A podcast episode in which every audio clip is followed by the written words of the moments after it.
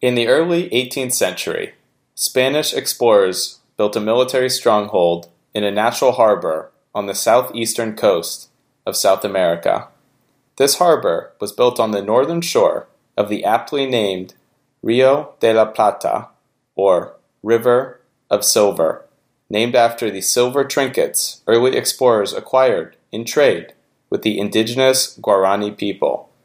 The Rio de la Plata is fed by two rivers, the Paraná River and the Uruguay, a Spanish interpretation of the native Guarani word for river full of the indigenous Uru birds. This harbor, located at modern day Montevideo, became a maritime hub, and control of her ports were fiercely contested by all the nearby major powers. And at times, Montevideo was under Spanish, Portuguese, Argentine, Brazilian, and even British control. But in the 1820s, the fight for independence was successful, and in 1828, Uruguay became independent, with Montevideo as its capital. Just over 100 years later, in 1930, the city of Montevideo would once again be the staging ground for fierce international battles, as the inaugural FIFA World Cup was held entirely within her borders. The result was not much of a surprise, as the two time defending Olympic champions and host nation went undefeated en route to their first and the first World Cup victory. And to show the world this was no fluke, they would add a second World Cup title two decades later, the next time they chose to compete in the event. This week on Joe Picks a World Cup Team, Uruguay.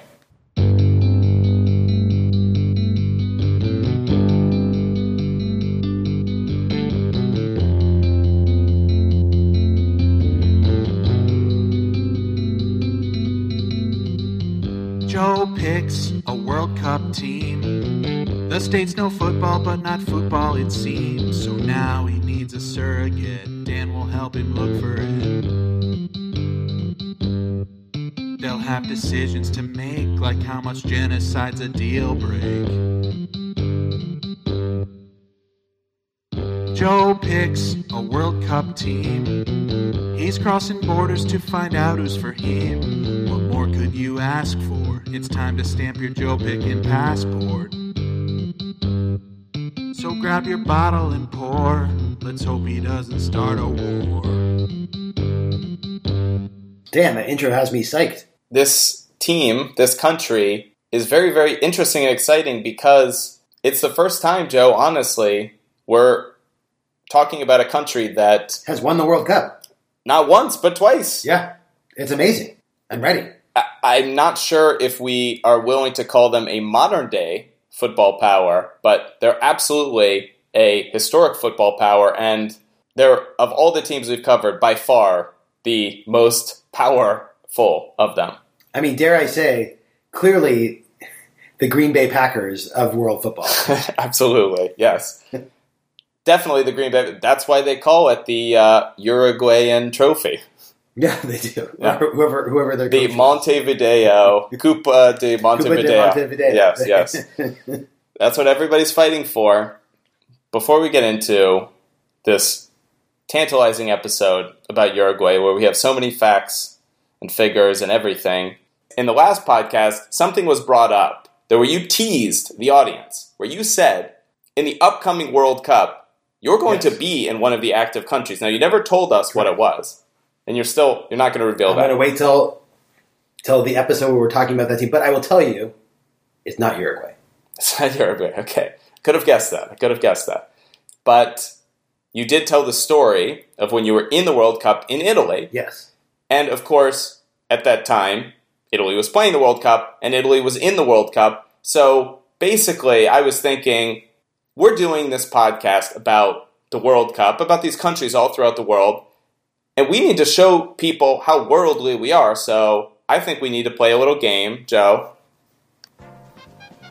From the poolside studio in sunny Cancun, Mexico, it's How many World Cup countries have you been to? Joseph Mizrahi, sitting right across from me. You're the first and only contestant on How many World Cup countries have you been to? All right, that was That was it. Okay. Well, Dan, you're going to tell me how many you've been to too, right? So, Of course. Wait, wait, wait. So here's how this game's going to work, Joe. okay. First, I'm going to tell you how many I've been to. I'm going to set the stage, set the bar. Then you're going to bid over or under on that, whether you've been to more or less. And then after you reveal, you'll know whether you were right or not. But I know how many I've been to. It's not a very well designed game, Joe. How about this? You don't tell me how many you've been to, and I'm just going to guess right now whether I think I'm over or under where you are. Well, I don't like that game as much, Joe, but go. I think I've been to fewer than you. You think you've been to fewer than me? Only because I, as I went down the list, I realized that all the near miss countries I've been to, I've been to the Netherlands, I've been to Italy. I, obviously, I'm from the USA, and I've been to a, a lot of countries that are also like no, like I've been to Israel a bunch, I've been to Canada, a bunch, you know, like that are not even close to getting in. And then when I went down the list, I'm like, ah, actually, it's I have whole continents that are just untouched by Mizrahis. Wow. Yeah, so I think it's less. Even though the country where the Mizrahis came from is actually in the World Cup this year. But I've never been there. Oh, that hurts. All right, Joe. Well, if you think if you bid fewer, you go first. Let's Okay. let's see what you've got. Okay. France, Iceland, Switzerland, Germany, Mexico, obviously, Belgium, England, Japan. Eight. Eight countries, Joe. I've never been to Central America, never been to South America, never been to Africa. So, off the map. Joe, Dan. I'm so disappointed in myself that I did not get the prices right sound effects to go with this. So we're gonna have to. Oh. Yeah, yeah. So we're gonna have to do it.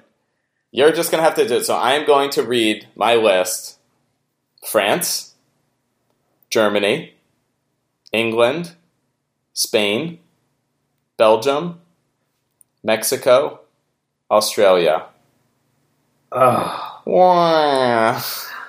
Bow, bow, bow, bow. No, but you win. but I won. Ding ding ding ding ding ding ding Yes. ding. ding. Okay. So I, I I'm curious about our fans though. Super fans. I'm actually a little embarrassed for us. I was hoping you'd be in at least the teens. I feel like I should have been. But I but How are we hosting a stupid podcast? look, if the normal teams that would get in got in, we'd all be Wait, together have we gone to at least ten of them? Because I've gone been to Australia. yes, and Spain, which I haven't been to. You've never been to Spain? No, I know. Oh, then we'll definitely. Okay, so you've got Iceland on me. You've got Switzerland on me. What's the other one? Japan.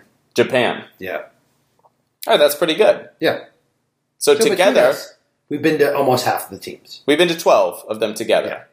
I'm curious about our fans and who amongst our fans has been to the most World Cup countries. Yeah, me too. Like, what do you think the highest number is? I mean, do we have a fan that's been to all 32 countries? That seems like not plausible. That's impossible. Yeah. I think there's we've got it there's got to be a fan who's been to at least sixteen of them. At least 16? Yeah. Okay, yeah, I don't have a fan that's been to 16. Do we I have a fan in the 20s? 20 or higher, do you think?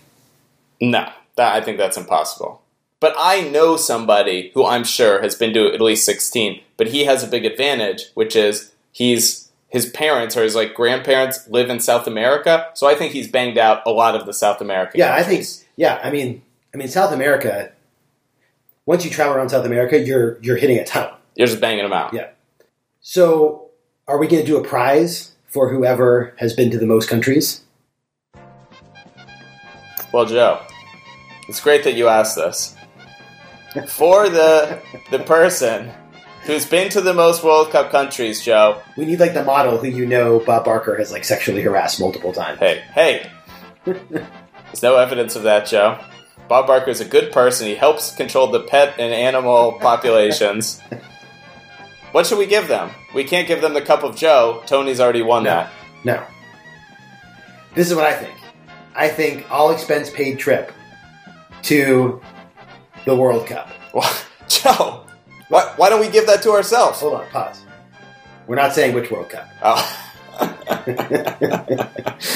Done. Done. A World Cup A World Cup, all expense paid trip on this podcast. on this podcast. All right. when do you think the next World Cup? Well, our super fan, in fact, the super fan who's gone to the most probably doesn't live in the U.S. Uh, maybe, maybe not. But imagine if it's Yannick, our German fan. Boom, we just have So to wait till it, the next one's in So Germany. how should they tell us? Well, they. If you have been to more than so, you've got the lead between the two of us at eight. If Yeah. you've been to more than eight World Cup countries, send in the list of countries you've been to to World Cup at joepickspod.com. On the next podcast, we will announce the winner. We will announce which of our fans is the most World Cuply. Yep. Yeah, Yep. because it's not worldly. No, World Cup. Because going to these, you know, Right, you could have been to, to every country that is in the World Cup. Oh, this is on a loop, isn't it? oh yeah, yeah, I forgot, I forgot that I was playing. Let's just do it for the whole podcast. It does. It is Really great background. energy. Yeah. Well, maybe that and the like eight cups of coffee you're getting. yep. Joe, you're Joe ordered a cup of a thing of coffee for four, but he's only drinking out of one cup. So I think tonight you're drinking out of multiple cups, so it doesn't. I am. I'm drinking from multiple cups, so the room service people won't judge me. Yeah, yeah. They were judging you, Joe. All right, so that's fun. Yep. Our fans out there, send it in. How many countries you've been to? I, if I were if I were in the Price is Right bidding, I would bid. I don't know. I'd, I'd honestly bid under sixteen. That's a I bet lot. we have someone in the 20s. No, that's crazy. But if you're bidding under 16, then I'll just say 16 or higher. Yeah. As good prices right strategy. Well, you would bid seventeen. 17. Well, I, yeah, I'll bid. I bid fifteen. Fine. 16. All right, all right, Uh, and I'll get the prices right uh, sound effects when when we can announce that. All right. With that out of the way, Joe, let's talk about Uruguay. Let's talk about Uruguay. I'm ready. Yeah, I teased everybody with the intro. I really that the whole podcast should just be the intro. That's the best part of the podcast, Joe. Absolutely. Yeah, we've learned all we need to know. Though, I do miss the puns a little bit. Yeah. I think that we're now setting the stage. Well, you know what? The fans can decide. The fans will give feedback about which intro they like better. It's obviously this one. Come on. But now that with that intro out of the way, we already know the general gist of Uruguay. We already, in a earlier podcast, had sort of learned the fact that Uruguay did host the first World Cup. Of course, the World Cup where the United States got third, which is awesome. But Out of five teams. no, it was not. I now I've got the research on it, Joe. Well, you know, what? we'll get into it later. I mean, now is the time to get into it. Yep. But first, we need a little background information on this country. We've gotten some, but let's get a little more. Everybody's favorite segment, Homeland Handbook. Uruguay declared its independence and secured its freedom in 1828 after a three year struggle. The administrations of President Jose Batlle in the early 20th century launched a widespread political, social, and economic reforms that established a statist tradition. A violent Marxist urban guerrilla movement named the Tupamaros, launched in the late 1960s, led Uruguay's president to cede control of the government to the military in 1973. By year end, the rebels had been crushed, but the military control continued to expand its hold over the government. But civilian rule was restored in 1985. In 2004, the left of center Frente Amplio coalition won national elections that effectively ended 170 years of political control previously held by the Colorado and National parties. Uruguay's political and labor coalitions are among the freest on the continent. A person who lives in this country is known as a Uruguayan. A group of them would be Uruguayans, and they're all Uruguayan. The official language is Spanish, however, Portuñol and Brasileiro are spoken. For religion, 47% of the population is Roman Catholic, another 33% are other Christian denominations, and atheist or agnostic makes up another 17%. The Jews come in at 0.3% of the population. and the capital city, as we already know, is. So if I if I went down there, it'd be like point point four. Well, we don't know, Joe. We haven't gotten to the population Okay. part. And the capital city is, of course, Montevideo. Now, Joe, let's get into it. Let's go. Joe guesses based on whatever. That segment still needs a name. Joe, what is the chief export of Uruguay? All right, Dan, I've been thinking about this for the last minute. I think Uruguay is small ish relative to other South American countries. I'm going to guess that it's not like an agricultural thing because you need land to farm. You mentioned silver, so that's what I'm going to guess. You said silver trinkets? Silver. Those sweet Uruguayan silver mines. That's a good whistle, right? I got it. He's an idiot. Oh, Idiot. Silver trinkets may have been their chief export back in the 18th century, Joe, but not anymore. Their chief export is none other than meat. Oh, man. Meat, delicious South American meat, Joe. And their second chief export, in direct contrast to your reasoning, is oil seeds, which are the type of seeds that make like Olive oil? yeah olive oil or like um name Motor oil. not motor oil like uh, things that are come from seeds like canola oil is that a seed Yeah, I don't know. That's corn, I think. well there are just take my word for it there are oils Flaxseed oil. yes Okay. oils that have come up from seeds that is their second largest export joe so See, I would assume that, that whoever's making the oil that comes from flaxseed oil would also be like the the, the, the, the, thing they're producing isn't seed for oil. It'd be like we're the nation or like the world's biggest flax producer. We also have these flax seeds that will turn into oil for you. but that's not what they do they just uruguay must have a great environment for the seeds oil. and they just export them out because joe as we know they're right next to the uruguay river also to the rio de la plata they're a, it's a harbor country Yeah. they just make it Shipping. ship it somewhere else they process it Yeah. ship it to the fucking brazilians let them deal with it Well, you probably wouldn't need to ship it to the Brazilians. You could just like drive it to the Brazilians. yeah it's true Yeah. i didn't do the thing of pointing at uruguay on the map for fear that you would have cheated to, just to get it right I think I could do it. all right well what countries does uruguay border joe Well, I think you said it in your intro. Argentina and Brazil because they've been like occupied by both. I don't know what else. Maybe Paraguay. I don't think you could pick up Paraguay on a map. Well, I mean, there's not that many South American countries, so like probably I could get lucky and pick it out on a map. Wow. I, look, I don't know.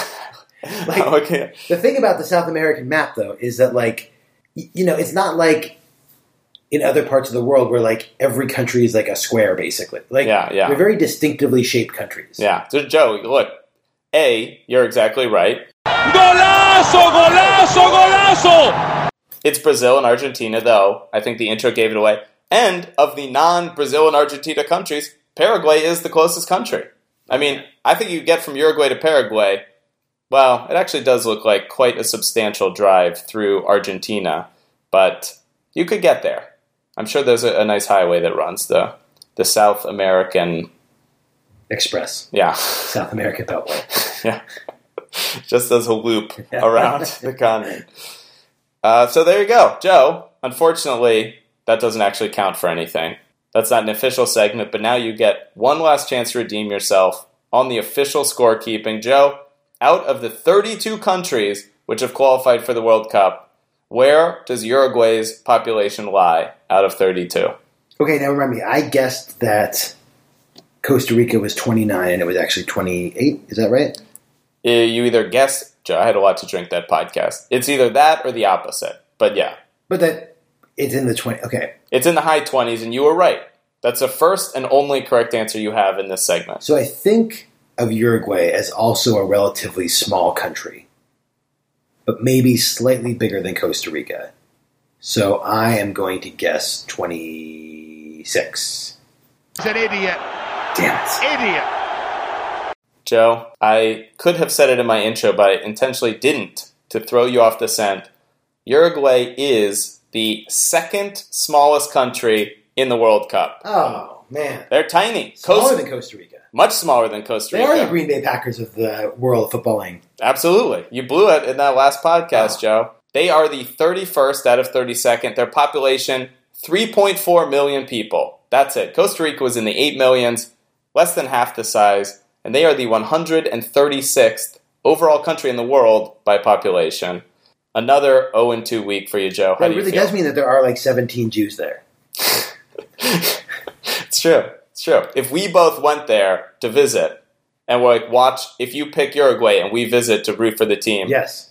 It it will be like in the newspaper, like Yes. two Jews come to town. It'll be like, we finally have a minyan. That's some deep Jewish Deep jokes. Our, our Jewish fans, hopefully they're They're more than 0.3%, but they're probably not. So before we get into Uruguay now, in the numbers, Joe, what are we drinking? Well, I'm not sure what we're supposed to be drinking, but we're not drinking it. We're not drinking it. Whatever it is. You're drinking coffee. I'm drinking coffee with bourbon in it. You're drinking Tecate Light. multiple Tecate lights. I think we thought by going to Mexico, which was closer to these countries, we'd have an easier chance of getting these drinks. But clearly, the opposite has happened because I do believe now that America is like the liquor capital of the world. Well, also, I mean, we are in a very touristy part of Mexico, so I think they're like, like the liquor stores are stocked for what American tourists want. I think. I still just don't buy that. I, do- I don't think the concept of a giant liquor store exists in Mexico the same way it exists in the United States. There's no like Bevmo or no. I guess it'd be Bevmas. Yeah.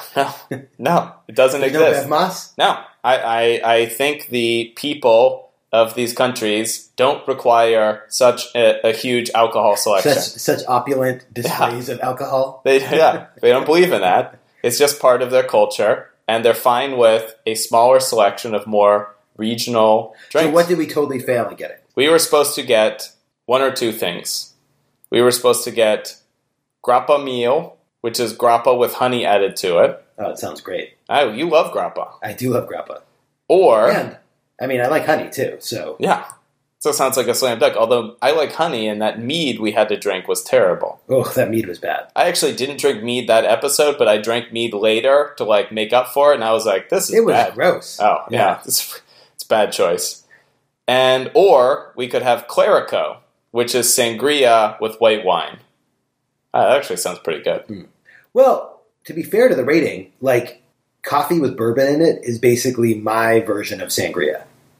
I no, I think to be fair to the system, you have to imagine you were drinking the drink, imagine what it would taste like, and give it that score. Well, I mean, I will go home and like the thing that's shitty about this is I have grappa at home and I have honey at home. So I'll just do it when I get home. Yeah, we blew it.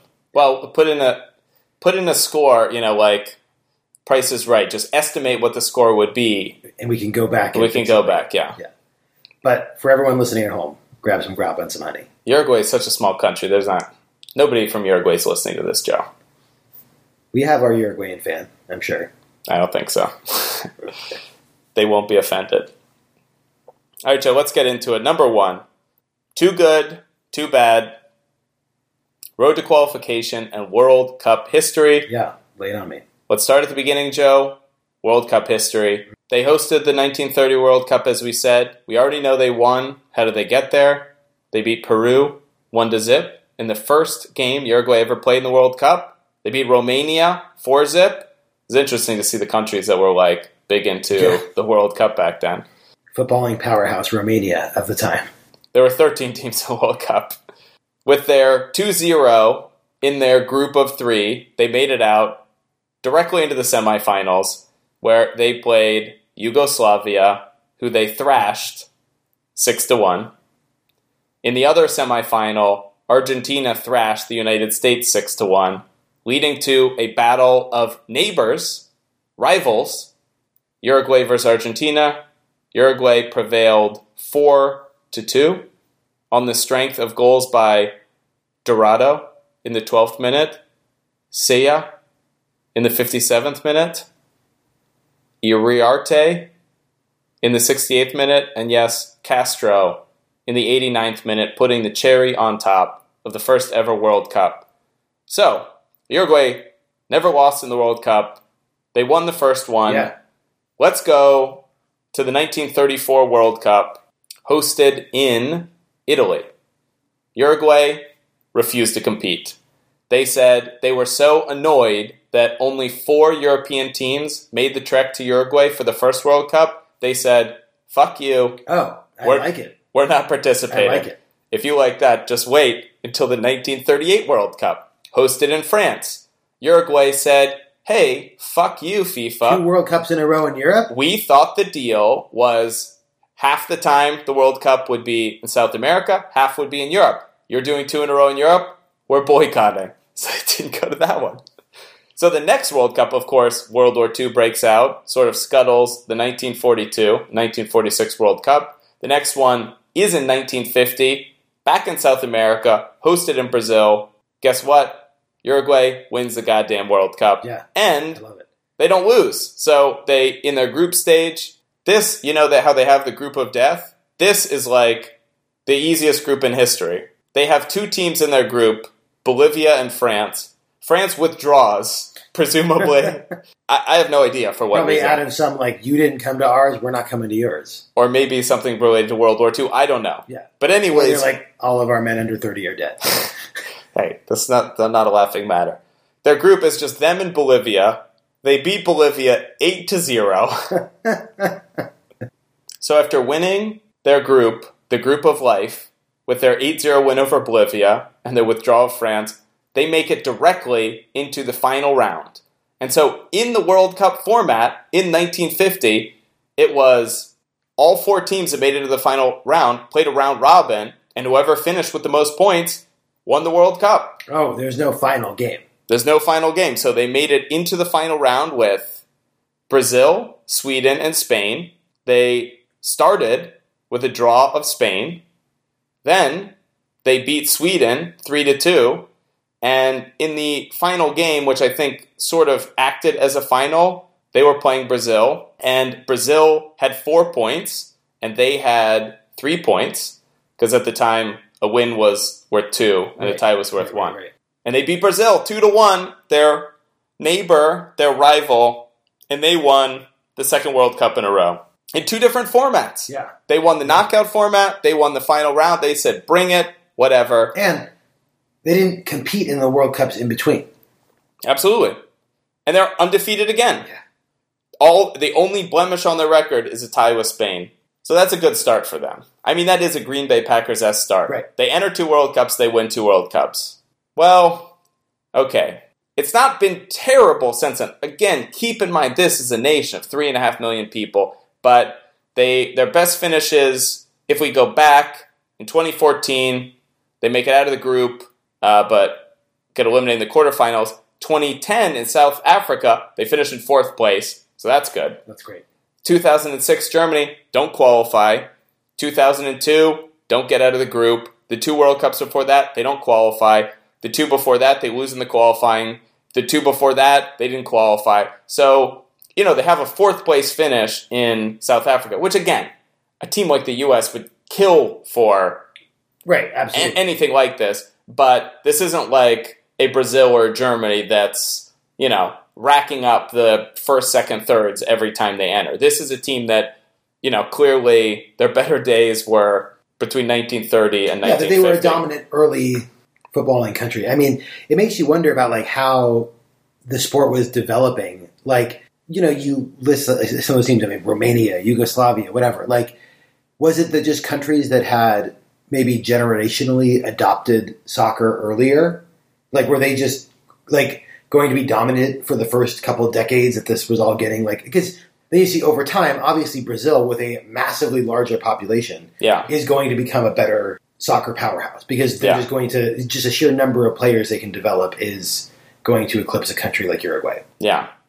I wonder if it mattered that Uruguay was this small country, but I think back then it was like a, a relatively prosperous country. Like it's small but prosperous. Like this Montevideo is like it would be like if the United States was just like New York City, Correct. and that's Right. it. Yes. And so it's like, I think the average of it, the average, you know, like Brazil is this massive Right. country that back then I'm sure and I large amounts of like, stricken yeah, that's a good point. That like as these larger countries became like developed nations, or more so at least, like they could have the luxury of developing soccer players. Yeah. Where like Uruguay, which was a uh, yeah maybe more prosperous, they're like they're like well our people can play soccer because they're not starving. Yeah, and again, as I said in the intro, they won the Olympic gold medal in soccer before the the World Cup was Yeah. invented. That was the So gold medal, right, or that wasn't like, like or anything. yeah, they won the two Yeah. before that. Yeah. So so they had you know at least probably thirty years of, of dominance in the world stage. But, you know, that's in the past. Now, let's look at the present. Let's fast forward to 2018. How did they qualify?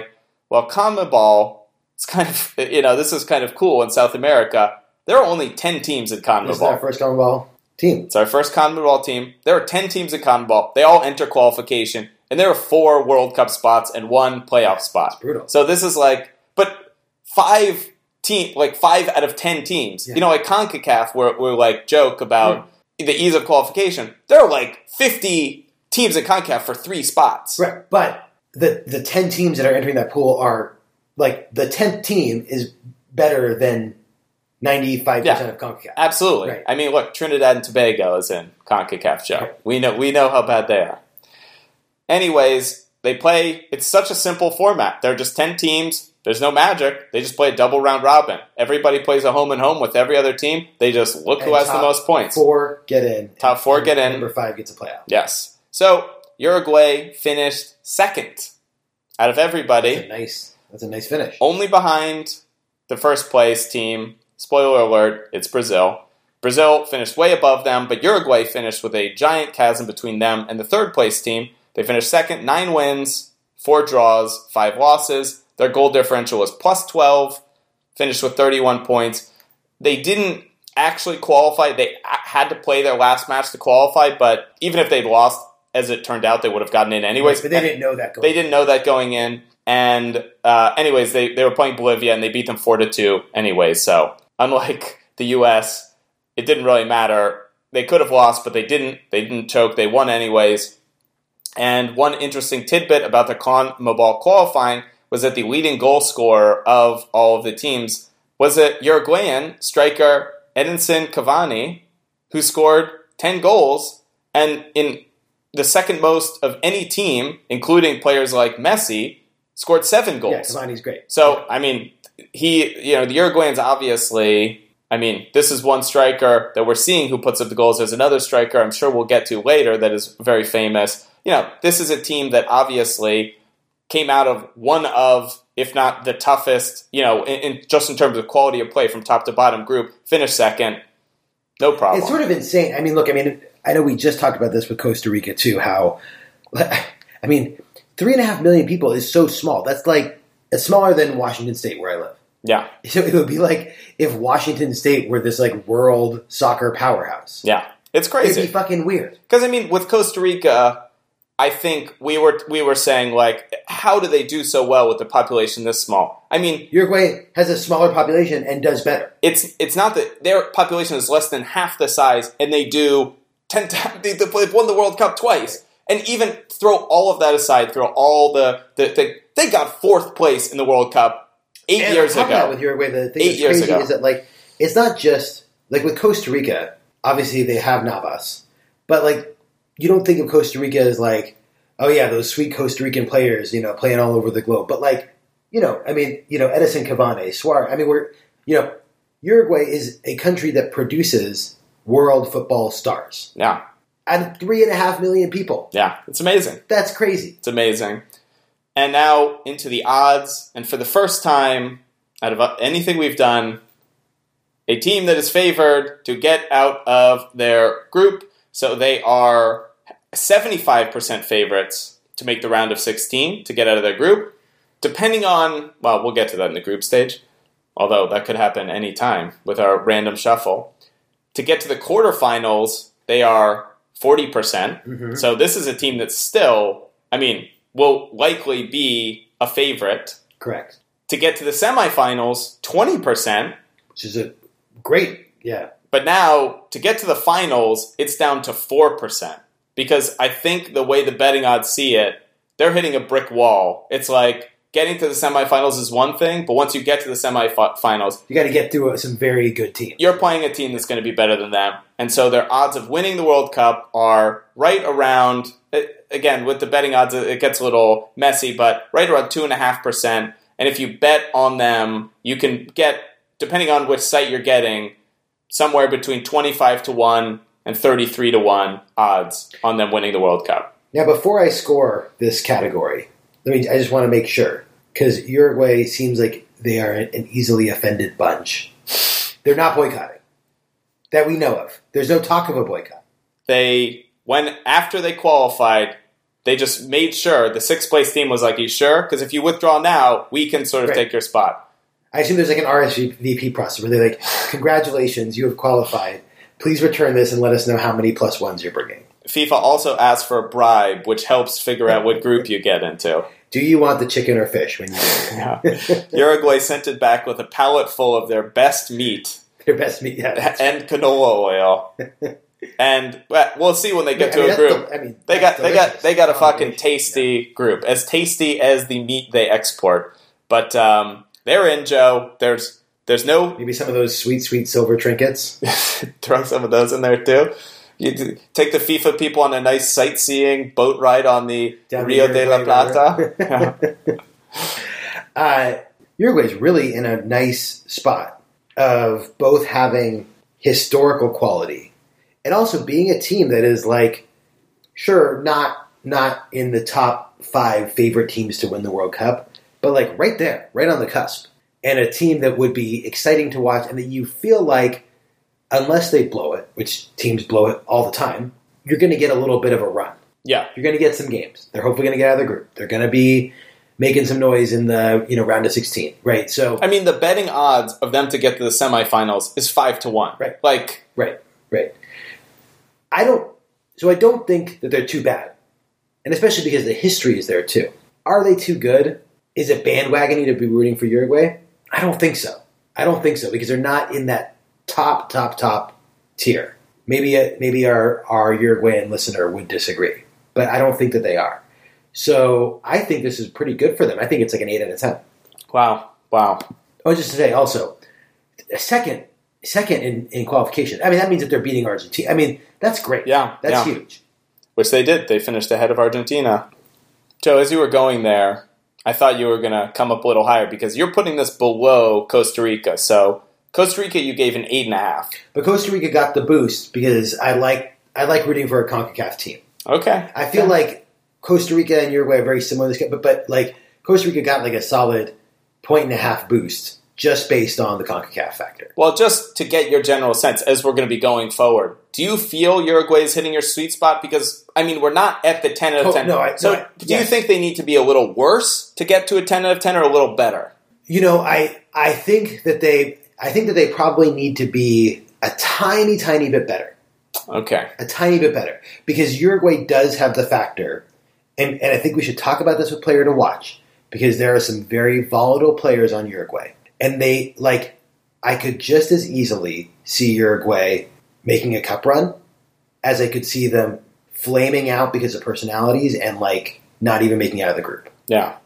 I don't think either of those two extremes are going to happen, but there's there's there's a slight volatility there that that prevents me from giving it a ten. Maybe that big betting drop off is they're like by the time they get to the semifinals, like somebody's going to be disqualified with w- with yellow cards or with Someone's getting bit. Someone's getting bit. Let's be honest. All right, it's in the books. Eight out of ten, Joe. And now with our new format, we've gotten rid of the Uno cards because your baby bent them all, and it was no longer. You could just tell what they are. We've switched to regular cards. We're going two through twelve with an ace, and that's the wild card, Joe. Pick what category we're doing next. If it's a goddamn two. Nine! Nine. I don't know what that is. Let's just jump right ahead, Joe. This is always an exciting category, and it ties so much with our intro just to learn a little more about this country, Joe. System of government, head of state. Thanks to. Superfan and Fan Emeriti Bez and Ryan, respectively, for the system of government and head of state. Uruguay has traditionally been more affluent than other countries in South America and is known for its advanced education and social security systems and liberal social laws. It was the first nation in Latin America to establish a welfare state, maintained through relatively high taxes on industry, and developed a democratic tradition that earned it the sobriquet, the Switzerland of South America. But economic and political turmoil, in particular left wing urban guerrilla attacks in the early 1970s, led the government of the day to suspend the Constitution and launch a period of repressive military rule that lasted until 1985. Since the restoration of a democratic government, successive governments have liberalized the economy. Colonial towns, beach resorts, and year round mild climate have contributed to a growing tourist industry. Uruguay is a presidential republic where the president is both the head of government and the head of state and works with two elected chambers called the General Assembly.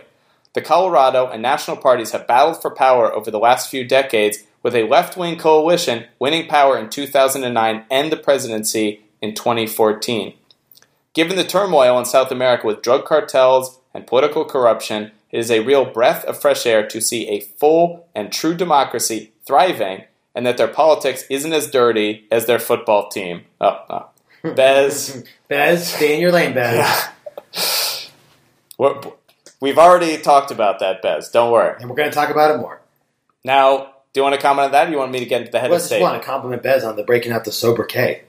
Love it. Yeah, we totally knew what that meant, how to We- pronounce we did that. not have to edit around that. Was No. not a problem at all. Head of state, Tabare Vasquez.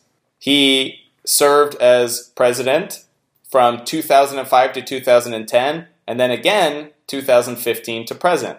Why you might like him?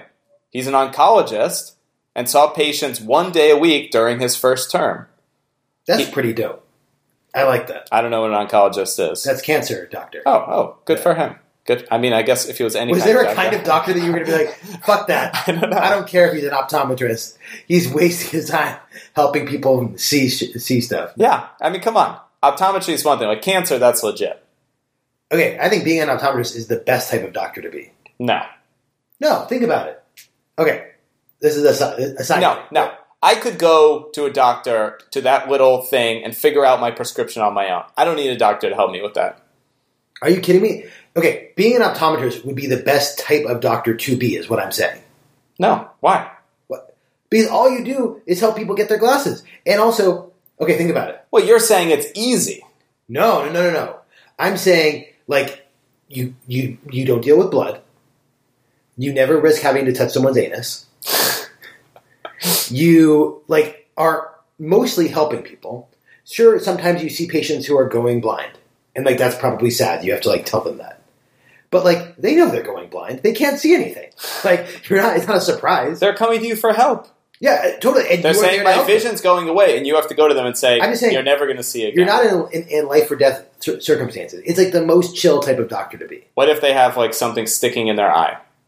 I, I don't think people go to the optometrist with something sticking out of their eye. Where do they go to? They go to the ER, and then later they're like, now that we've removed the thing from your eye, go to the optometrist so they can help like get you the right glasses so you can see. You don't think there's blood? When somebody has pink eye, their eyes are like They really don't send red. them that day. They say, okay, wear this eye patch, heal a little bit, then go to the optometrist. All right. I think you're just optimizing for your own preference. I'm saying this guy's curing people with cancer. That's on the doctor scale, that's obviously way above an optometrist. The fact that you don't want to do it is good for that on the doctor scale. Yeah, yeah. You just want to make a nice salary, work steady hours, be able to take vacations whenever you want. I also like that you can like, you know, you sort of there's a bit of like helping people accessorize with their glasses too.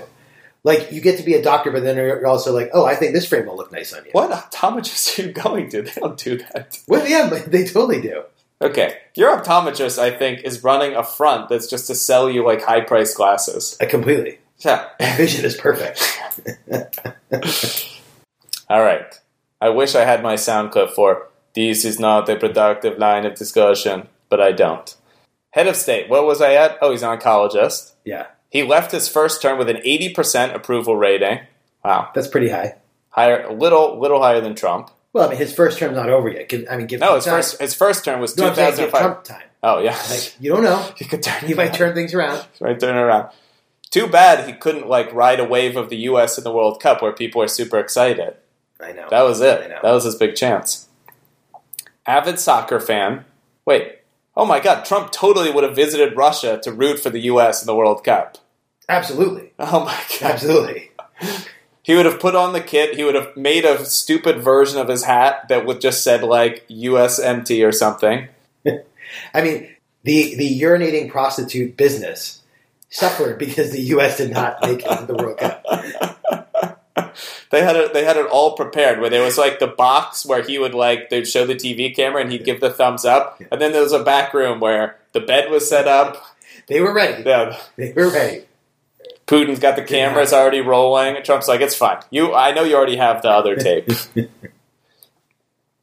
Tabare Vasquez turned the economy around from high inflation rate and falling exports.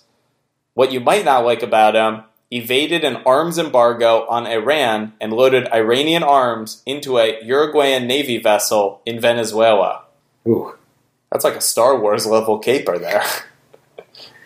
Though, though I think the Iran Contra scandal was exactly about the U.S. doing that exact thing too. yeah, So and it was much worse. yeah, All right, there you go. That's the head of state. That's a system of government, Joe. I like it. I think that's all good stuff. I mean, it's interesting the the lapse into military dictatorship coincided with their dip in soccer playing ability. Oh, interesting. It makes me wonder if we can sort of work on a through line theory with this that like the freer the democracy, the better the soccer is. Because I'll tell you, Joe. I I mean- mean, this is it's hitting on all cylinders. In '78 and '82, they didn't qualify. '85, they come out. And Exactly. They, yeah, they qualify. Free democracy. Boom. And then apply that to the USA. Trump wins. What happens? Yeah, we don't qualify. Yeah. I'm just saying. If just, Hillary won, we would have won the goddamn World Cup. what happened? Look, here's here's what I think. I don't know if that theory is true, but let's just put a pin in that theory and see if it holds true as we go forward. no, I like it. Okay. I think Uruguay sounds great. I'd love to visit there. System of government sounds good. I do like this doctor thing. If he were an optometrist, he would be giving a little more points, but I don't really know, Dan, like, where do you mark them down on this category? What don't we like about them? I mean, I guess for the giving Iranian arms or something. Yeah, okay, let's dock him a point for that. But, like, what else do we dock him on, right? I mean, again, I think we found, much like Costa Rica, I think this is one of those regions where it, it's like you want to do the opposite of Dockham. It's like they it's like they grew up in a tough area, tough kids, all their Yeah. you know Tough people neighborhood. trying to bully them. All them. the neighbors are doing bad shit. yeah, Like, no, they're like no, we don't want join our gang, and they're like no, Yeah. yeah. I I think you you There's could even give them be a a, the bonus back. Narcos set in Uruguay. Yeah, I mean, look, maybe they're not a ten out of ten. I, it depends. It depends whatever you feel about it, but it, it also seems that I think the Costa Rican head of state got dinged a little because if memory serves me correctly, his approval rating, though he got elected with a very high Yeah. number, his approval rating was terrible. So you know there's something up there. like this guy's approval rating still seems pretty high. So you know, although honestly, Joe, when it said he left with seventy-seven approval rating, maybe that's because they made fourth place in the World Cup in the same year, which was the last year of his term, and he just because if he's an avid soccer fan. He's out there. He's in. Maybe he goes to South Africa. He's cheering on the team, and everybody forgets about all this shit. Yeah. I think this this is going to be a good score. You know, I feel like you know we're getting a, into a little bit. I don't want to make this like an inflated grade category, but we've just been sort of lucky. Well, the grades right now are four and a half, six, and five and a half. Oh, okay, that's pretty good. Okay, let's let's call this. But I do think that there needs to be a positive curve when you're in a tougher region too. Let's say eight and a half out of ten. Eight and a half. Wow. I mean, I honestly have no idea why you gave Sweden only a six. And Australia, Whatever it was, it was deserved. Yeah. Who knows? All right, No, Joe. no, I remember why. It's because they've had like the same party in power for like 200 years. So you would have liked it if there was like a military dictatorship for like 20 years and then they got out of that. No, no. What I'm saying is, I like in Uruguay that you basically have multiple parties that are like vying for power. It shows that it is a very true democracy. Because, Yeah, that's really working out well in the U.S., Joe. well, whatever. I'm not saying the two party system is good, but I'm saying, no, what I'm saying is, I think political opinions actually do shift. And if your elections aren't reflecting it, there's something fucked up about your elections. Yeah. Well, look, as we said, this guy's a third party candidate who disrupted the decades of Right. two party rule, which I, yeah, I would love a third party to grow Absolutely. in America, provided it's not led by Donald Trump or a Trump like person who isn't a complete. There's a lot of people I can think of who I wouldn't want it to be led by, but it'd be great if it was led by someone. All right, Okay. Joe, Eight and a half out of ten.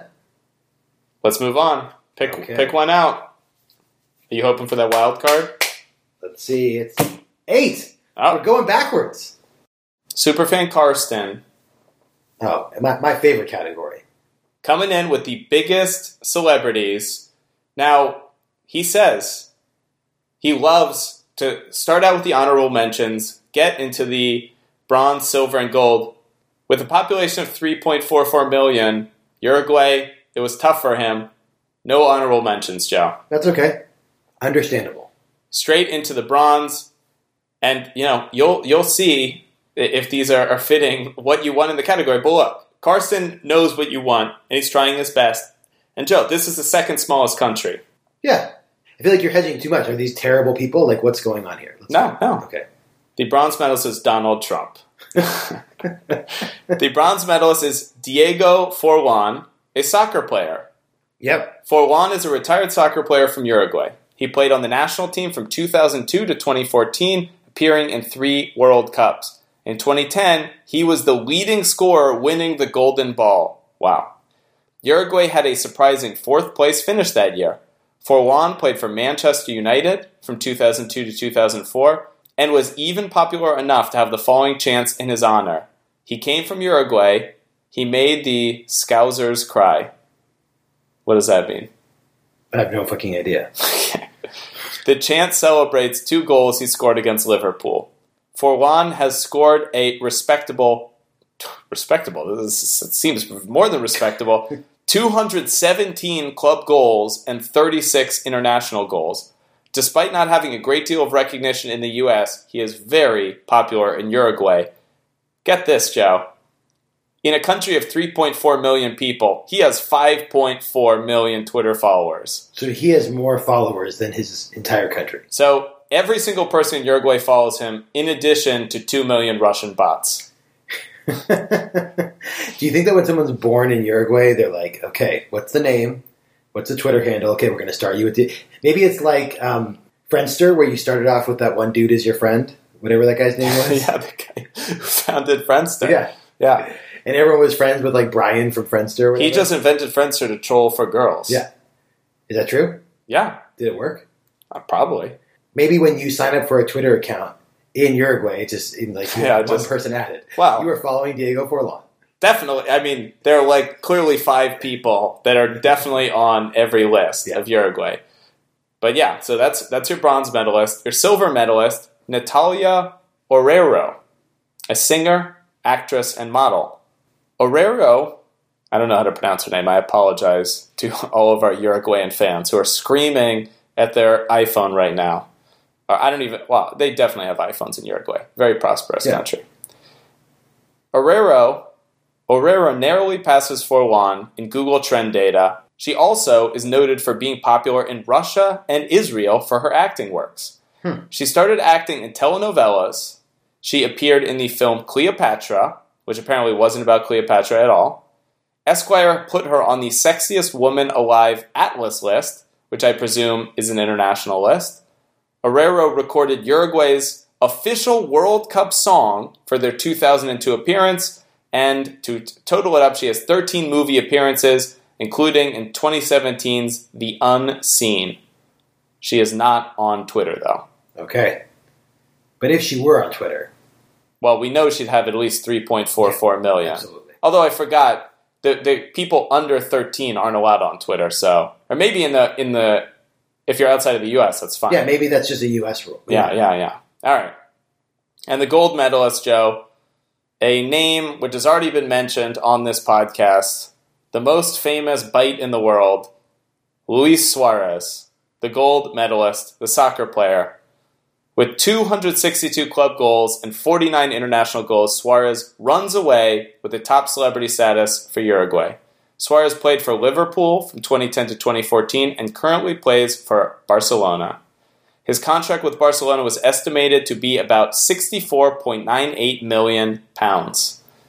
Can you explain to me why a Uruguayan player who plays in Spain, their salary is given in pounds, Joe? Ding Karsten for that. That's lazy. that makes no sense. That's lazy. In an otherwise great section, Karsten, you've got to keep it consistent. Yeah. Simple conversion, Carson. Yeah, come on. I don't know what the currency is in Uruguay, but whatever it is. Probably not the British pound. Yeah, it's. they, I mean, they have been occupied by. I think Britain actually only occupied it for like three months. but they brought the pound. People love uh, the British Like, culture. This system just works. It just makes so much sense. Suarez played in the 2010 and 2014 World Cup for Uruguay. While he's a hero in Uruguay, he gained international notoriety for a biting incident in the 24 2014 World Cup. This was his third biting incident. Nine days after he chomped Italy's Giorgio Chiellini on the ear, he signed his massive contract. This proves you can get away with shenanigans if you are talented. Is Suarez the Aqib Talib of the new season of the Joe Picks podcast? With Suarez as the country's biggest star, he will definitely be in the headlines, even if it's bad press. Joe, Luis Suarez has 12.6 million Twitter followers, enough to overfill Uruguay, I guess, four times. Wow. And I think, hold on. Let me check. Let me check. Dan, this is going to be exciting. The excitement is palpable, Joe. Dan, this is the first celebrity that we've talked about that I follow on Twitter. Joe! I'm one of the 12 point whatever. 12.6 million. Well, this is when Karsten wrote it, Joe. You you can see the up to date tally right on your feed. Yeah, that's it. What does Luis Suarez tweet about? What are you so interested in from him? He tweets about soccer and stuff. Does he ever tweet about food? No. I mean, in that maybe he sometimes tweets about his opponents. Yes, I guess. Yeah. Um, look, Carson is breaking our rule of not listing current club player or current team players as the celebrities for the country. But I think in the case of Costa Rica and Uruguay, I'll sort of allow it because you got to reach in these very small countries. Like obviously the soccer stars are going to be the biggest stars in the country. And again, when we were doing Costa Rica, the like soccer lovingness of the nation by size was like off the charts. And Uruguay is like in the Yeah. stratosphere. So look, here's my hot take about Suarez. I like the biting. I, okay, I don't like the biting, but here's what I'll say about it, Dan. Hear me out. And this is a serious point. People freak out about the biting, and I don't really get it. Yes, it's weird, and it's weird that like he keeps biting people in that like it almost is pathological. Like it's a weird thing to do, and you know for a certainty that before his career is over, he will do it again. Yeah. He just likes to eat. It's part of it's part of his game, and it's a weird thing to have as part of your. However, if you think about like people freaked out when it happened, and he got suspended for like twelve games or something. It was a long suspension. I would much rather, if I was a fan of the opposing team, not not of Uruguay, but whoever they're playing, I'd much rather my favorite player get bit than get like tackled or like get hit in the knees or get stepped on on his ankle. Like like no one's football career is ending because they got bit on the shoulder. It's not convenient. You might have to get like you might have to like clean the wound or whatever, but like it's not it's not career or even game altering. Like the, the, no one's even leaving a game for getting bit. Yeah. It is kind of interesting because in like American football, players, you know, they it's not like they like zoom in on on TV, but you'll see like a quarterback on the sidelines and he'll have like cuts all over his arm and shit from Yeah. getting tackled and blood's everywhere. And they're not they're not really it's it's not like a big deal that like blood is is going everywhere. So why why to so many fans was biting seen as like worse than anything else that happens on a football pitch? Yeah, I mean the biting is just so far out of the context of the sport. Like even if you're doing a bad tackle, even if it's horrible, you could be like, uh, "I was trying to do a good tackle and something bad happened."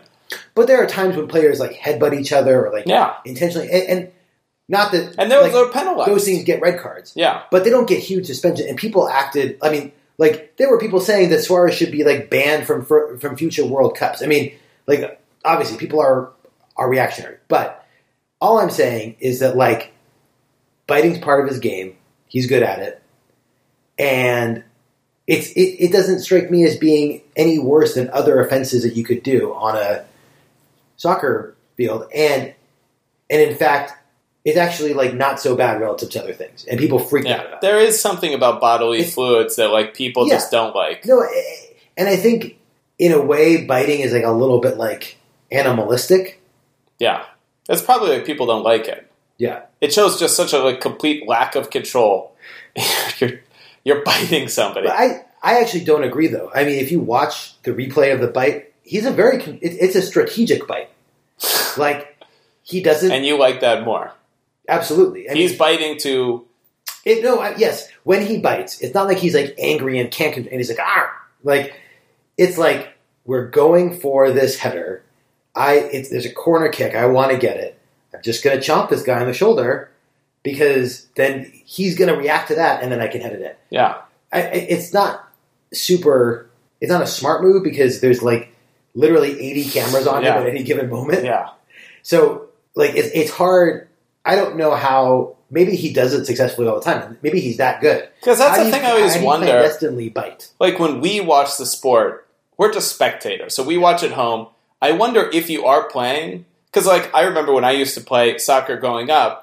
I, when I was in the middle of the game, I never like thought about, uh, my parents are on the silence or like you just get so focused on the game, Totally. you like lose perspective of that. And I wonder even if at the top level, the guys like it sort of like bores out to them that there's Oh, all these so. crowds and cameras. Yeah, no, I think that's actually the only explanation for some of the things you see. Where like, like, like.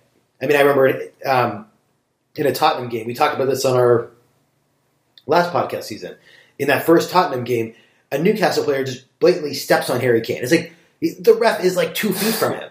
Like it's he got red card and it, it, it impacted the whole game, which Newcastle lost and was like kind of dealing with the Spurs well up until that point, and then like the game went off the rails for them. Yeah. But the ref is standing.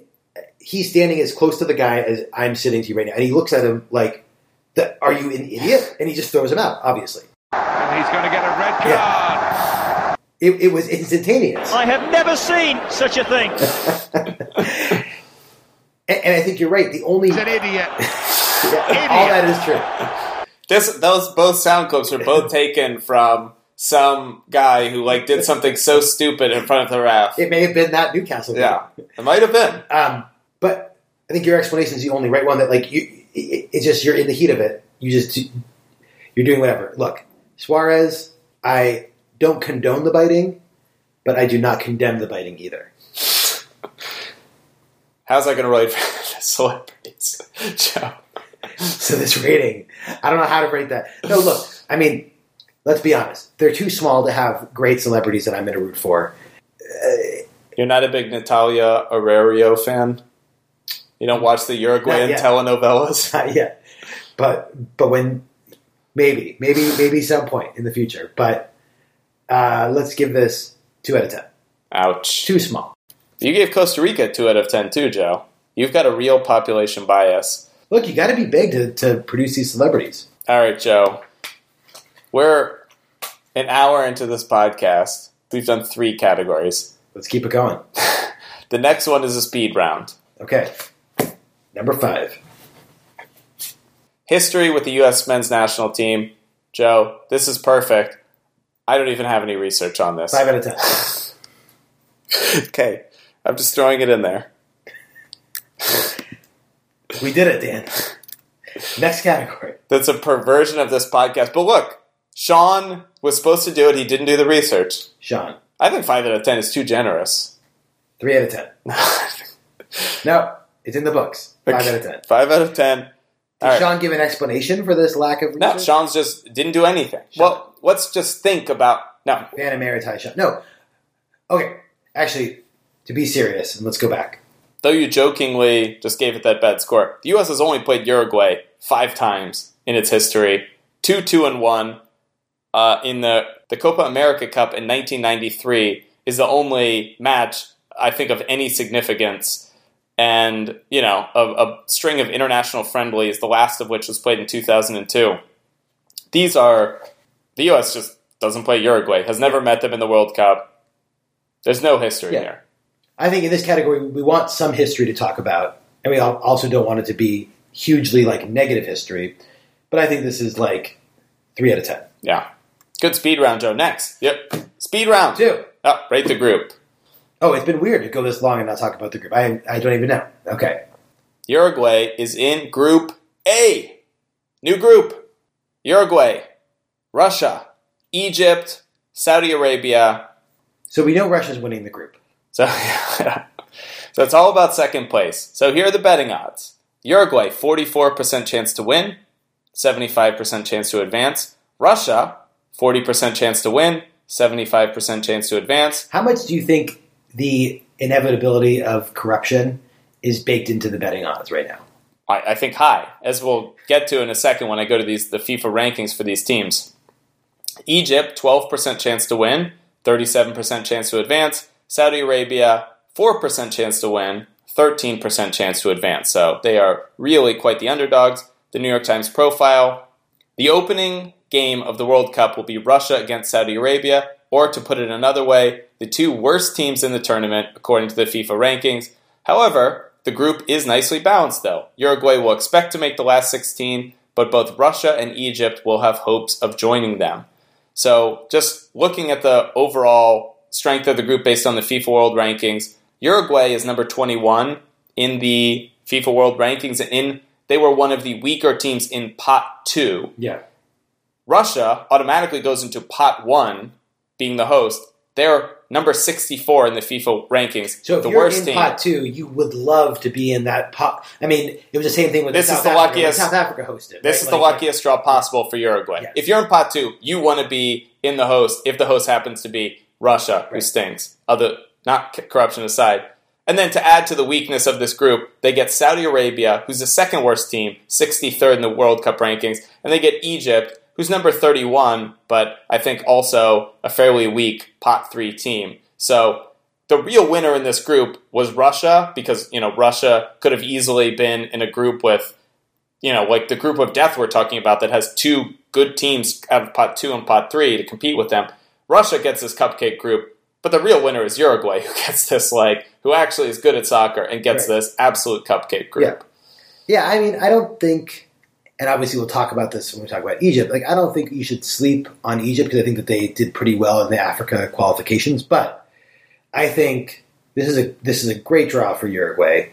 I like the fact that you know it probably will be getting there'll be bigger games, louder games, more intense games because they're in the same group as Russia. So like that Yeah. that will be a fun game, Russia Uruguay Yeah.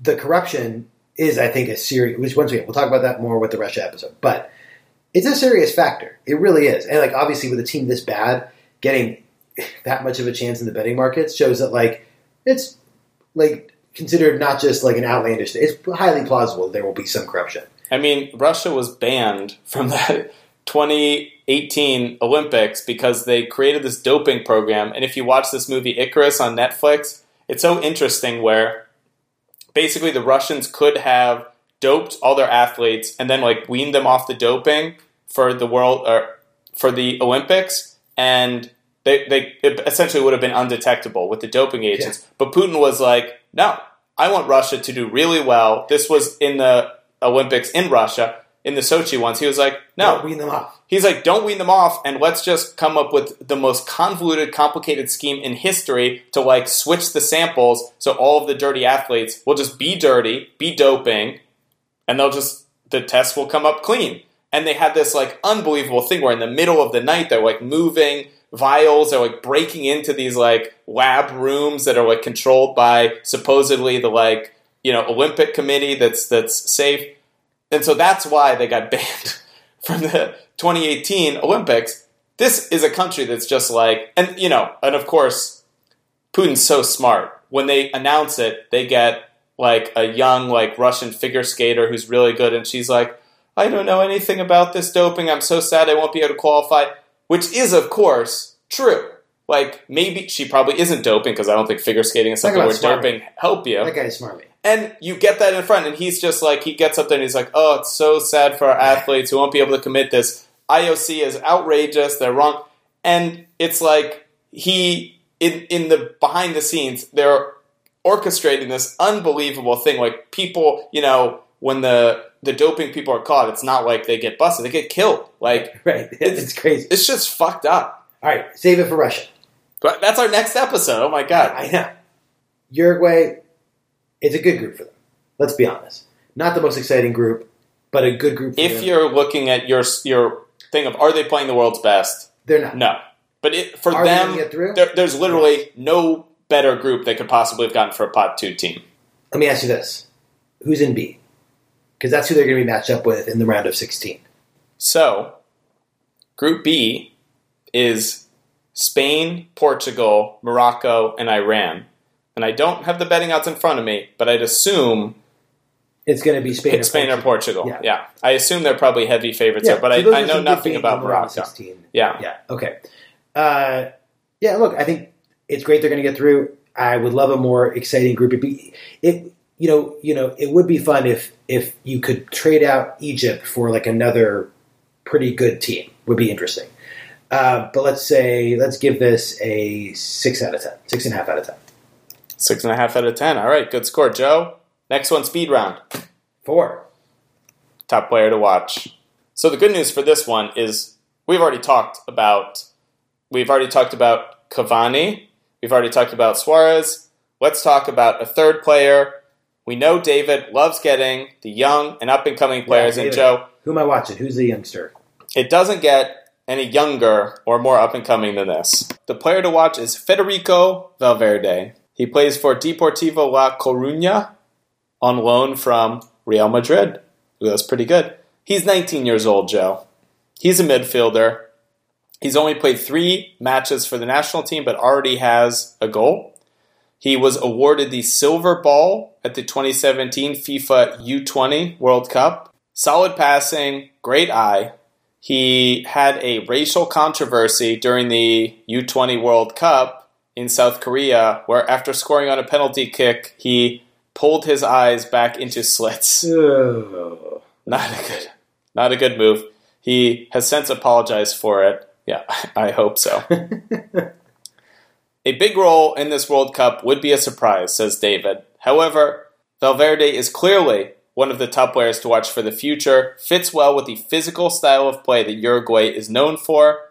In FIFA 18, your favorite game, his current score is 73, but his potential is 86. Ooh, that's nice. That's high. That's nice. So uh, David puts him at a two, but you've watched the YouTube video, you've seen his highlight reel. What do you think, Joe? I'm still not exactly clear, clear what David's rating is. At two out of two out of what? Two out of five? Or Uh? I, I don't know. Could be two out of a hundred if it's the Okay. FIFA scale. Could be his own scale, which is out of four, or it could also Could be, be out out of two. He gives, he gives players a, a one or a two, No, no, but I think he's given higher than that. Uh, but that's because they're off the charts. yeah, yeah. Just Um, like Uruguay's soccer density. I think the thing that's amazing about Uruguay, I mean, like we were saying earlier, is that it's not like Costa Rica where there's where where, where they're sort of getting through on, off grit and luck and you know spunkiness. Like Uruguay, they have great players. Where are they finding these guys? I don't know. I don't know. Well, maybe it was in the Costa Rica episode. Remember, they were like this guy who plays for the team. They like found him on the street juggling. Maybe I mean- in Uruguay they have a better system. I have to imagine that basically every like male is just put into a soccer academy just to see how they like. There's no way to produce this many good footballers. It's just not Yeah, possible. yeah. So it makes me think that like, look, we talked about Suarez already. You know, Cavani's great, but he's getting old. But he's still he's going to do well this World Cup.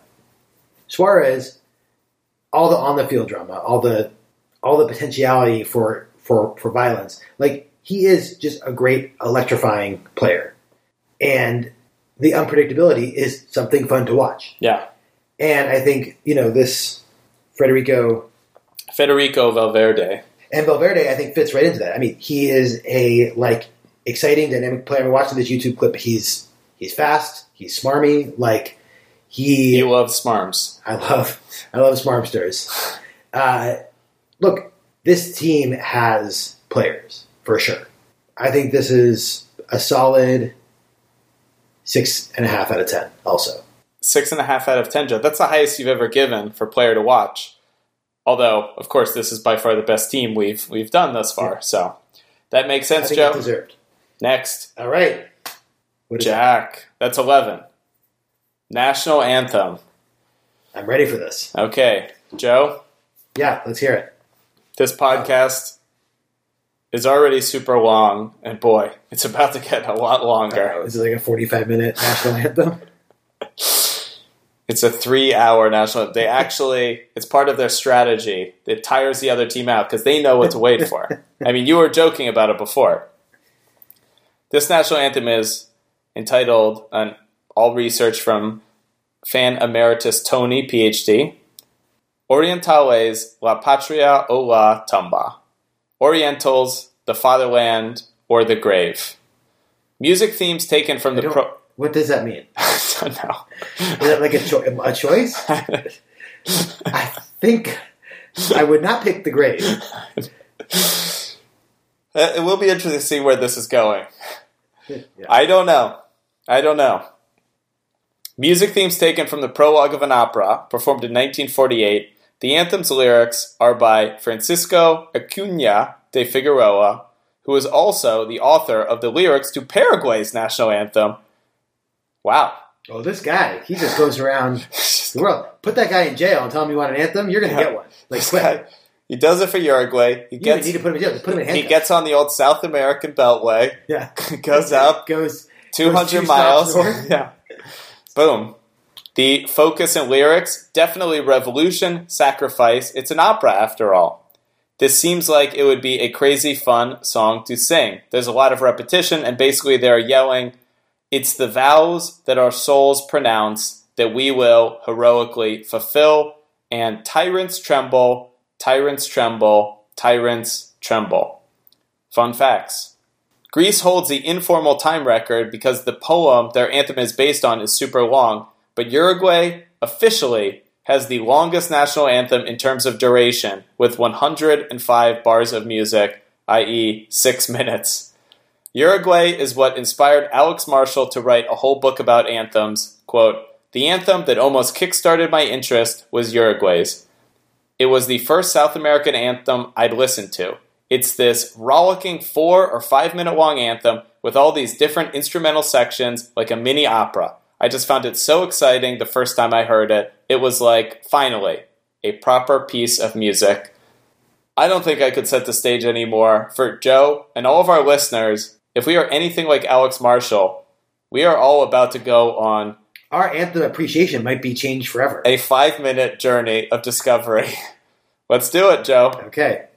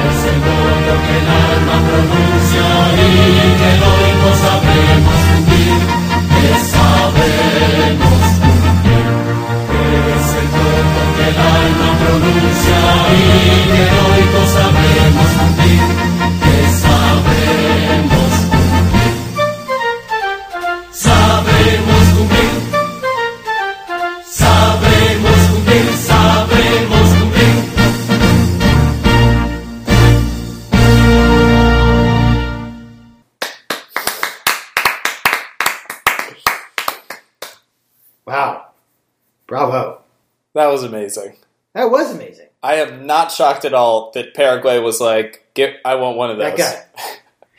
Hire that guy. Put him in jail. Tell him what is an anthem. Wow. No, this is the anthem only a free man could produce. Absolutely. This is like in Shawshank Redemption where the guy plays the like opera and it like frees everybody's soul. I understand why the Uruguayans produce these soccer prodigies. Yeah. How could you not feel inspired? This is amazing.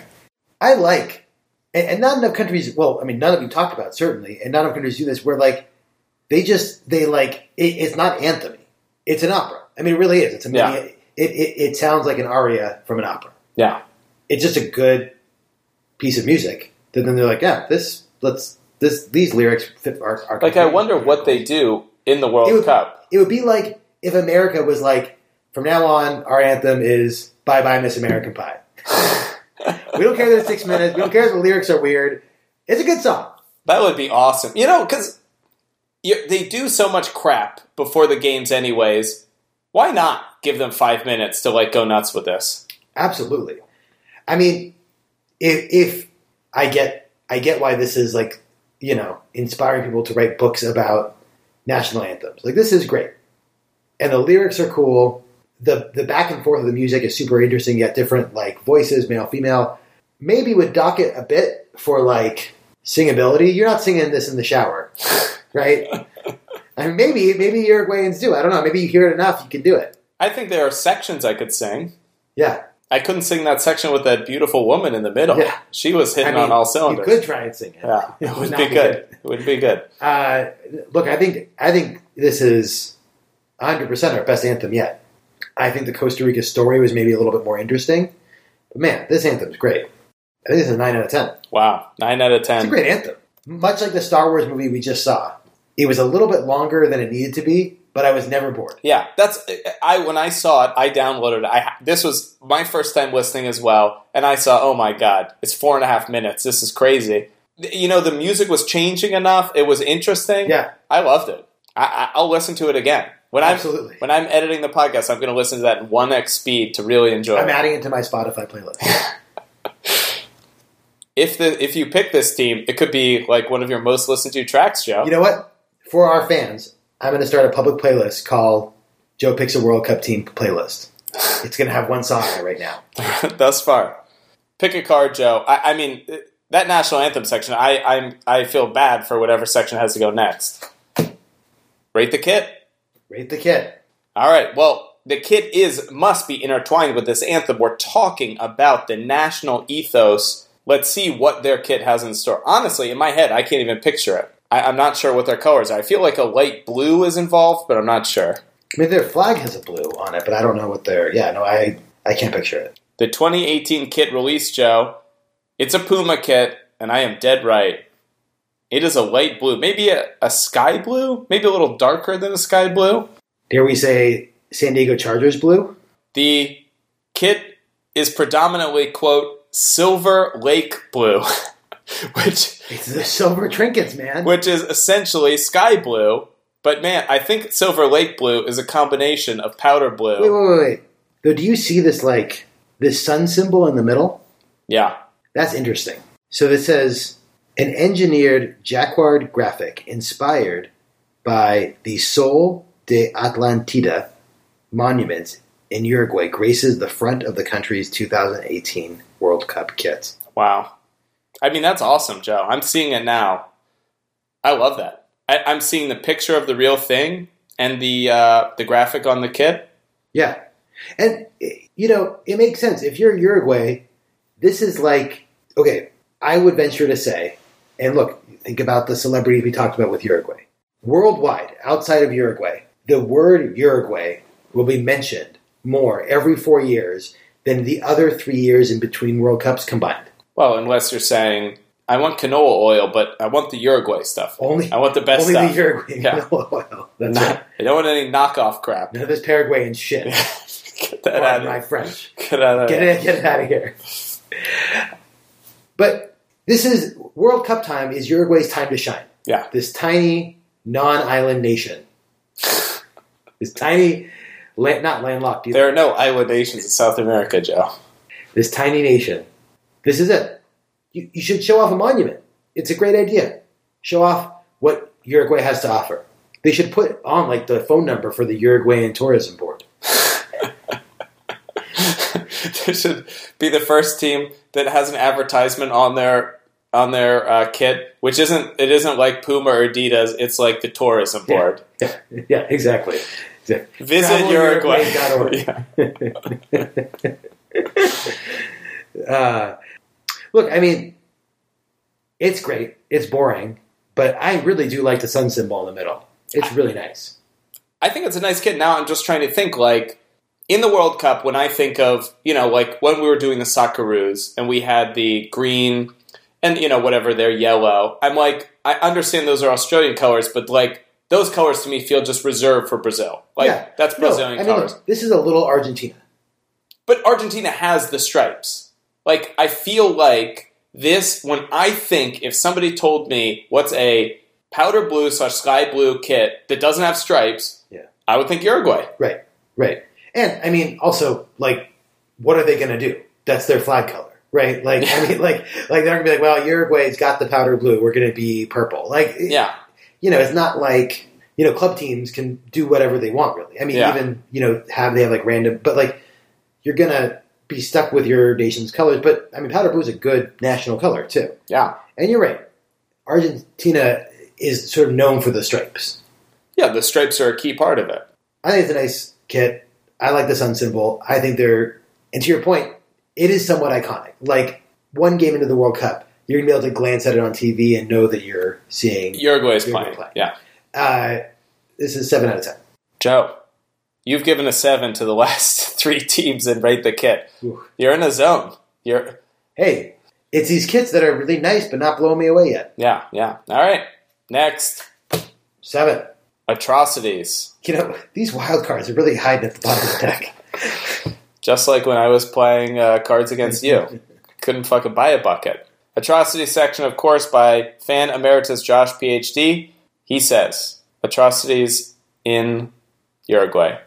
The history of Uruguay. Mostly good. During its very early history, it was a site of imperial violence as the Spanish and Portuguese empires fought for control of the region during the 18th and early 19th centuries. Some bad stuff went down with the indigenous peoples of the region, but that's really on the Spanish and the Portuguese. There was a brutal military regime in the 1970s and 1980s. Political opponents were imprisoned, tortured, and murdered.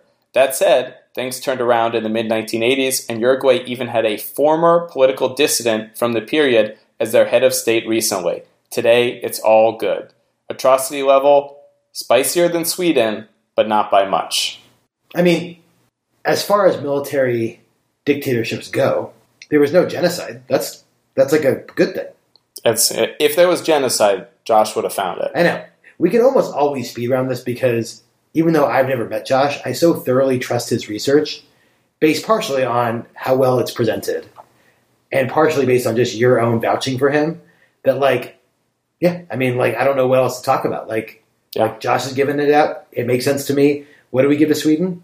You gave. We've had really good luck with this category. Sweden got a nine out of ten. Costa Rica got a ten out of ten. Yeah, But again, this is, um, you know, I, I, we've got something here. We've got and I mean, to be fair to looking forward, you could say, and I don't know this at all, but like you could say, whatever combination of factors were present that allowed for a military dictatorship to arise might still be present, right? Like that's that's you know, like Costa Rica doesn't have a standing army.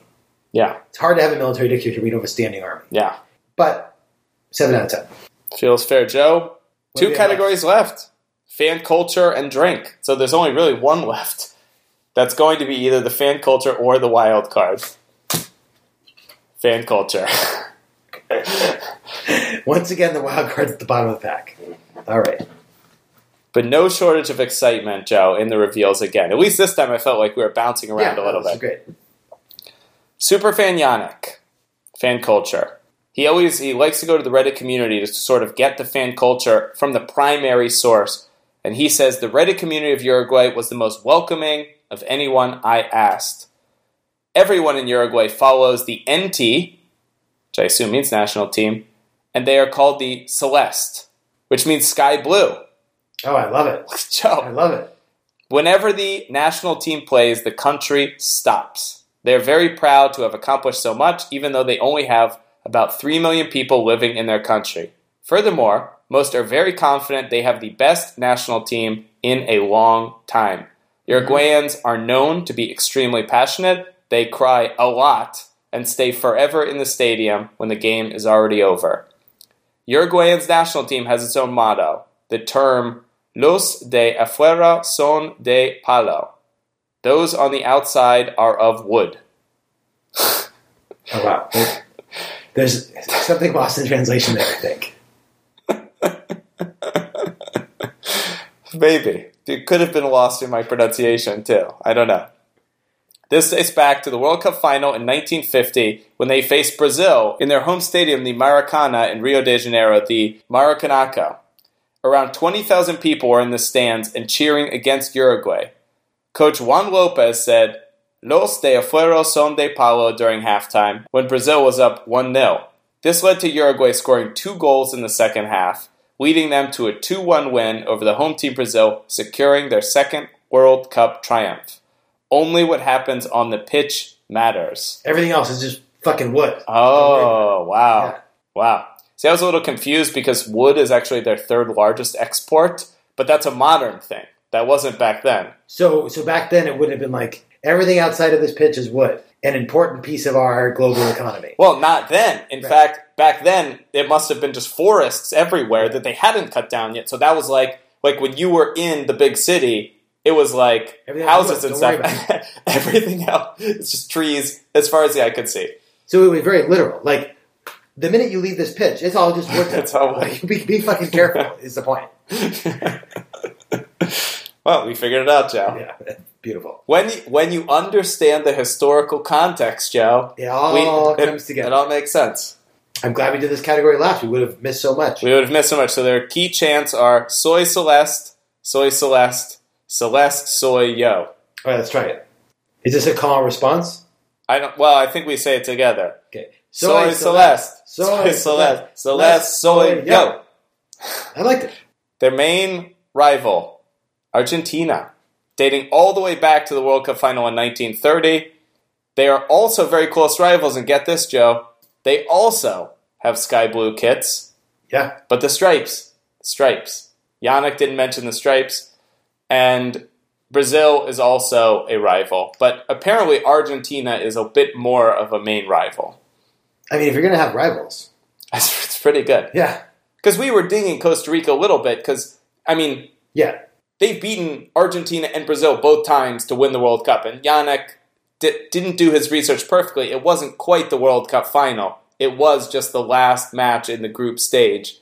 The Uruguay ended up winning. It was the de facto final, but it wasn't like the modern final. But they've beaten Brazil and Argentina. I mean, if you're talking about building a rivalry, Joe, the teams you've met in World Cup finals or de facto World Cup finals. Not just that, but your neighbor. Yeah. No less. Like, that's going to last forever. Absolutely.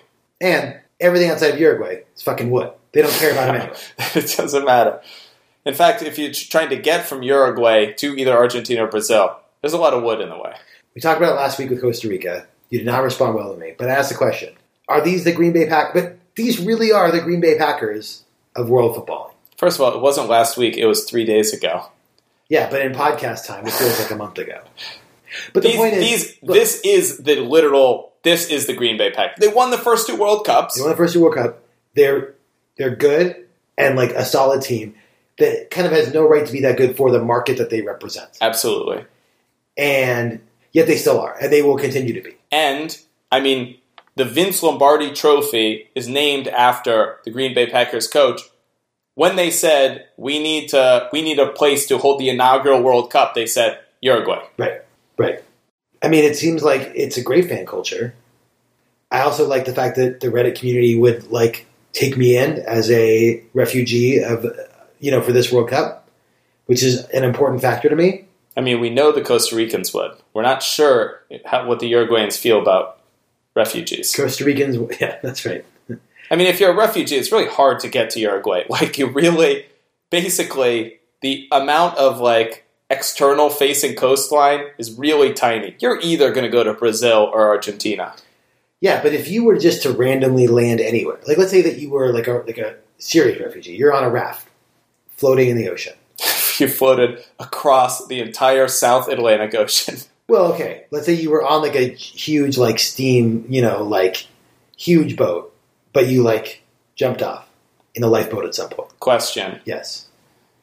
Since you mentioned a steam powered boat, are we talking about 100 years ago or are we talking about some sort of modern steam powered boat? Modern. Because this does not sound up to any sort of maritime codes of the of the modern day. It's modern. But you're a refugee. You you get on whatever boat you can. Look, you steal one of those those If there's um, a steamboat and they're like, see one of "We're going, steamboats? we're going across the Atlantic," I would say pass. you're a refugee in Trump's America. This is what happens. No, no, I'm going to lay it out for you. You you hijack with with, others a one of those Mississippi steamboats with the big wheel in the back. Is there a casino? Yes, Oh, there right. is. Okay, you you make it out of the Mississippi into the Gulf of Mexico. You head down south, and then your boat gets attacked. You jump into a lifeboat, and you start. You don't know where you are. You start rowing. You follow some seagulls. You, you rode down the entire eastern coast of South America. No, no, you you've made it most of the way down at this point. Well, where were you going? To the South Pole? You don't know. I mean, you weren't in charge of the steamboat. You're you're in charge now. You're in your lifeboat. You don't know. You Like the fact that you have avoided land for this much time shows you have very incompetent abilities. Yeah, everyone's fucking gambling in the casino. Okay, here's the point. Here's Which way should we go? Spin the roulette wheel. Let's just go whatever way it points. Here's the point. Here's the point I'm making. You're in your lifeboat. You're just rowing. You see a seagull. You're like, oh my god, let's follow. Of the places you could land, Uruguay seems like the best one. Uruguay seems Like- pretty good. Like the luckiest of those three options would be Uruguay. Well, uh, honestly, if this were the third country we were doing and I knew more about the other two, I could say definitely. But I can say, knowing in a vacuum, is Uruguay good or bad? It definitely seems like it's a slam dunk place. Montevideo sounds great though. Yeah, absolutely. It's awesome. You come in, look, we know they got meat. We know they got the olive oil to cook that meat in. It's going to be, you're eating well, Yeah, at minimum. Now, the problem is, I'm worried that if you come in as a male, they'll sort of put you one of these academies and yeah. they'll you like, have to. You do have to join the academy. That's true. but no, no. My point is, they'll like they'll see you don't have what it takes, and then you're just like you're like, yep, you're now cutting lumber. You're You're Everything else is wood. you are now in the everything else. How long do you think you would last in a Uruguayan academy before they just kicked you out? Well, I think I would last zero seconds because I would ask my age and be like, "You're done." You're dead. I think if I were a kid, I could make it like one season. What? One season? Wow. Yeah, I, I was pretty good, Joe, when I was a kid. I give myself a solid 12 minutes. I'm not Uruguayan good, but I think they would think I have potential because I, I think like you, they're they're looking for toughness. I think really anybody can be tough. So you just, I would just have to like really try to, like bite three people right away. yeah. Like, oh, that guy. That guy's got some chompers. That's how he made it up through the academy. You know, in the academy, definitely, it's not like they got like five refs looking at the field. You bite people, get a header, they're like, ah, that guy Yeah. scoring so many goals. they, they train you on it. Yeah. He's like, he bit me, and be like, who cares? Yeah. Toughen up. Uh, You're wood. no, everything else is wood. You're Yeah. you're not wood. I'm just saying, if you get bit and fall down, No, you're you're, you're off the team. Yeah. You're you're wood. What are, what are we talking about again? Fan culture. I sort of lost our thread there a little bit. This was good though. But you've had so much coffee, Joe. A top Costa Rican expert. I know. I, I but my mind is racing. That's the problem. Eight out of ten. Great fan culture. Eight out of ten, Joe. Tying it with Costa Rica. You you love the small, passionate countries, and why not? Joe, our final card. It's a wild card, but we already know what it is. It's a drink, but we didn't drink it. But you're gonna drink it when you when you go home. And grappa honey sounds great. Yeah, you you know you like grappa. And this co- coffee is coursing through my veins in a really delightful way. So yeah, let's just give it a placeholder. Four and a half out of ten. Four and a half out of ten. Yep. Our final tally for Uruguay 70 points for an average of 6.36. Joe, Costa Rica with an average of 6.45, a score I have scant memory of, went made it through. Sweden with 5.96 average made it through. Australia, the Socceroos, 4.83 was rejected. Before you decide, final thoughts from Superfan Bez. He says Uruguay, a great team on paper that underperforms. Could be a dark horse for your team if you can overlook Bitey McBiteface himself, Luis Suarez. Which we know I can. Which we know. Little does Bez know.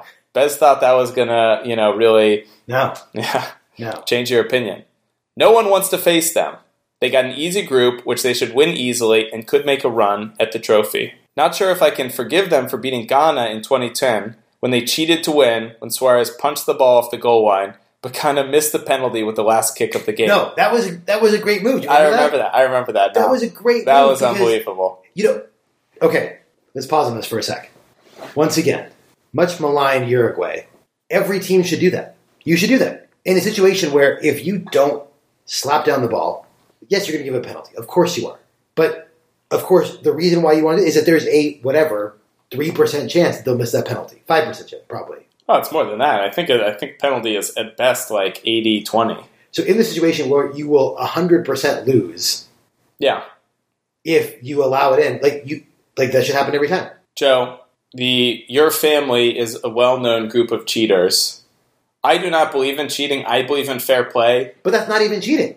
I, of course, you who actively cheats in every game we play, you don't consider anything cheating. No, but that but that is but that is it's it's making a calculated decision that the punishment is better than compliance with the rule. Joe, I understand why you think this, and I understand your rationale. And Is fouling at the end of a basketball game cheating? Fouling it in the end of a basketball game is very different. It's, it's Why? No, it's, it's just it's, it's, a, it's a strategic part of the game. Yes, it's a So strategic part of the game. I'm not arguing that it happened and that it helped Uruguay win, and good for them. If my team did it, I would probably begrudgingly grit my teeth, not on somebody's skin like Luis Suarez, but and be like, "All right, it's good." And if they miss a penalty kick, I would probably have a little coy smile. But if they made the penalty kick and then the guy like turned around and gave the middle finger to the guy who knocked the goal, I would also be like, good for him. because it's bullshit. You know, so many sports could be ruined by a bunch of this bullshit, and people believe in fair play, and it's good for the sport. That's why I like baseball, because baseball actually has a rule that the umpire, I mean, I guess soccer has this too, although I don't know if the referee can award goals. But in baseball, basically, the umpire literally has complete discretion Yeah. to do anything that he feels advances like the spirit of the game. He can literally say the player like hits a ball that's like grounds in the field, and the umpire can be like, "That's a home run." No, the argument about the 2010 game was that that is something that is not in the ref's power. Yeah, The ref can award penalty kicks. The ref can award, or you can give red cards and yellow cards. That's it. I mean, Joe, look, we're going in circles here. I know you support it, and look, you're picking the team. I don't like it. I like fair play, but I know you don't. I, I play these games with you. I have to keep a constant vigilant eye on you to block you. I like scrappy play. This is scrap. It was I know. scrappy. Joe, it's Joe picks a World Cup Yeah. team. That was great. I, I have nothing to rate. Bez, nine out of ten. Wait, you have you have something much more to rate, Joe. Are they moving on? Of course, they're moving. Yeah. Well, I'm trying to build up the drama here. Oh, sorry. Anybody I- I who's listening to this know. I don't podcast two Hold hours on. in. You're right. I don't know, huh? Mm, uh, yeah. there we go. Okay. They're moving on. Wow. Three out of the first four teams are moving on. Yeah, we might we might need an intercontinental playoff or something. Let's do our last set of business, which is pick out our next five teams that Let's we're do it. doing. All right, Joe. Our next five teams are Morocco, Portugal, a team we've already brought up today, Argentina, Ooh. Poland, and Serbia.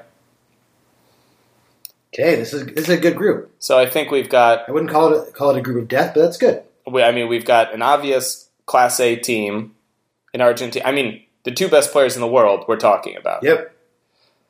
And a couple of other teams that I know nothing about, but they're in the World Cup. Wait, does Harry Kane play for one of these teams? I don't know. I don't know what you're talking about. Maybe, Two maybe. best players in the world.